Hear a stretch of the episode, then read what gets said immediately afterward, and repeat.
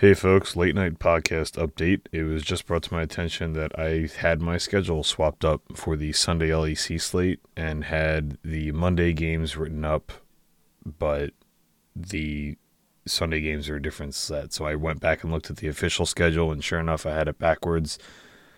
I tend to go by the sportsbook lines. They're not always correct, but the sportsbooks also had the Monday lines listed for Sunday's games and vice versa. They just had the days swapped. So I'll be getting something out to patrons right away, and I just wanted to give people a heads up. From the podcast that I recorded yesterday, it is the Monday LEC games. I'm not going to end up doing another one right now, but the rewritten LEC games for Sunday will be up on the Patreon within the next hour, probably by about 3 a.m. So sorry about that, folks. I'm still getting back into the swing of things, too. I got my schedule swapped up. Have a good night.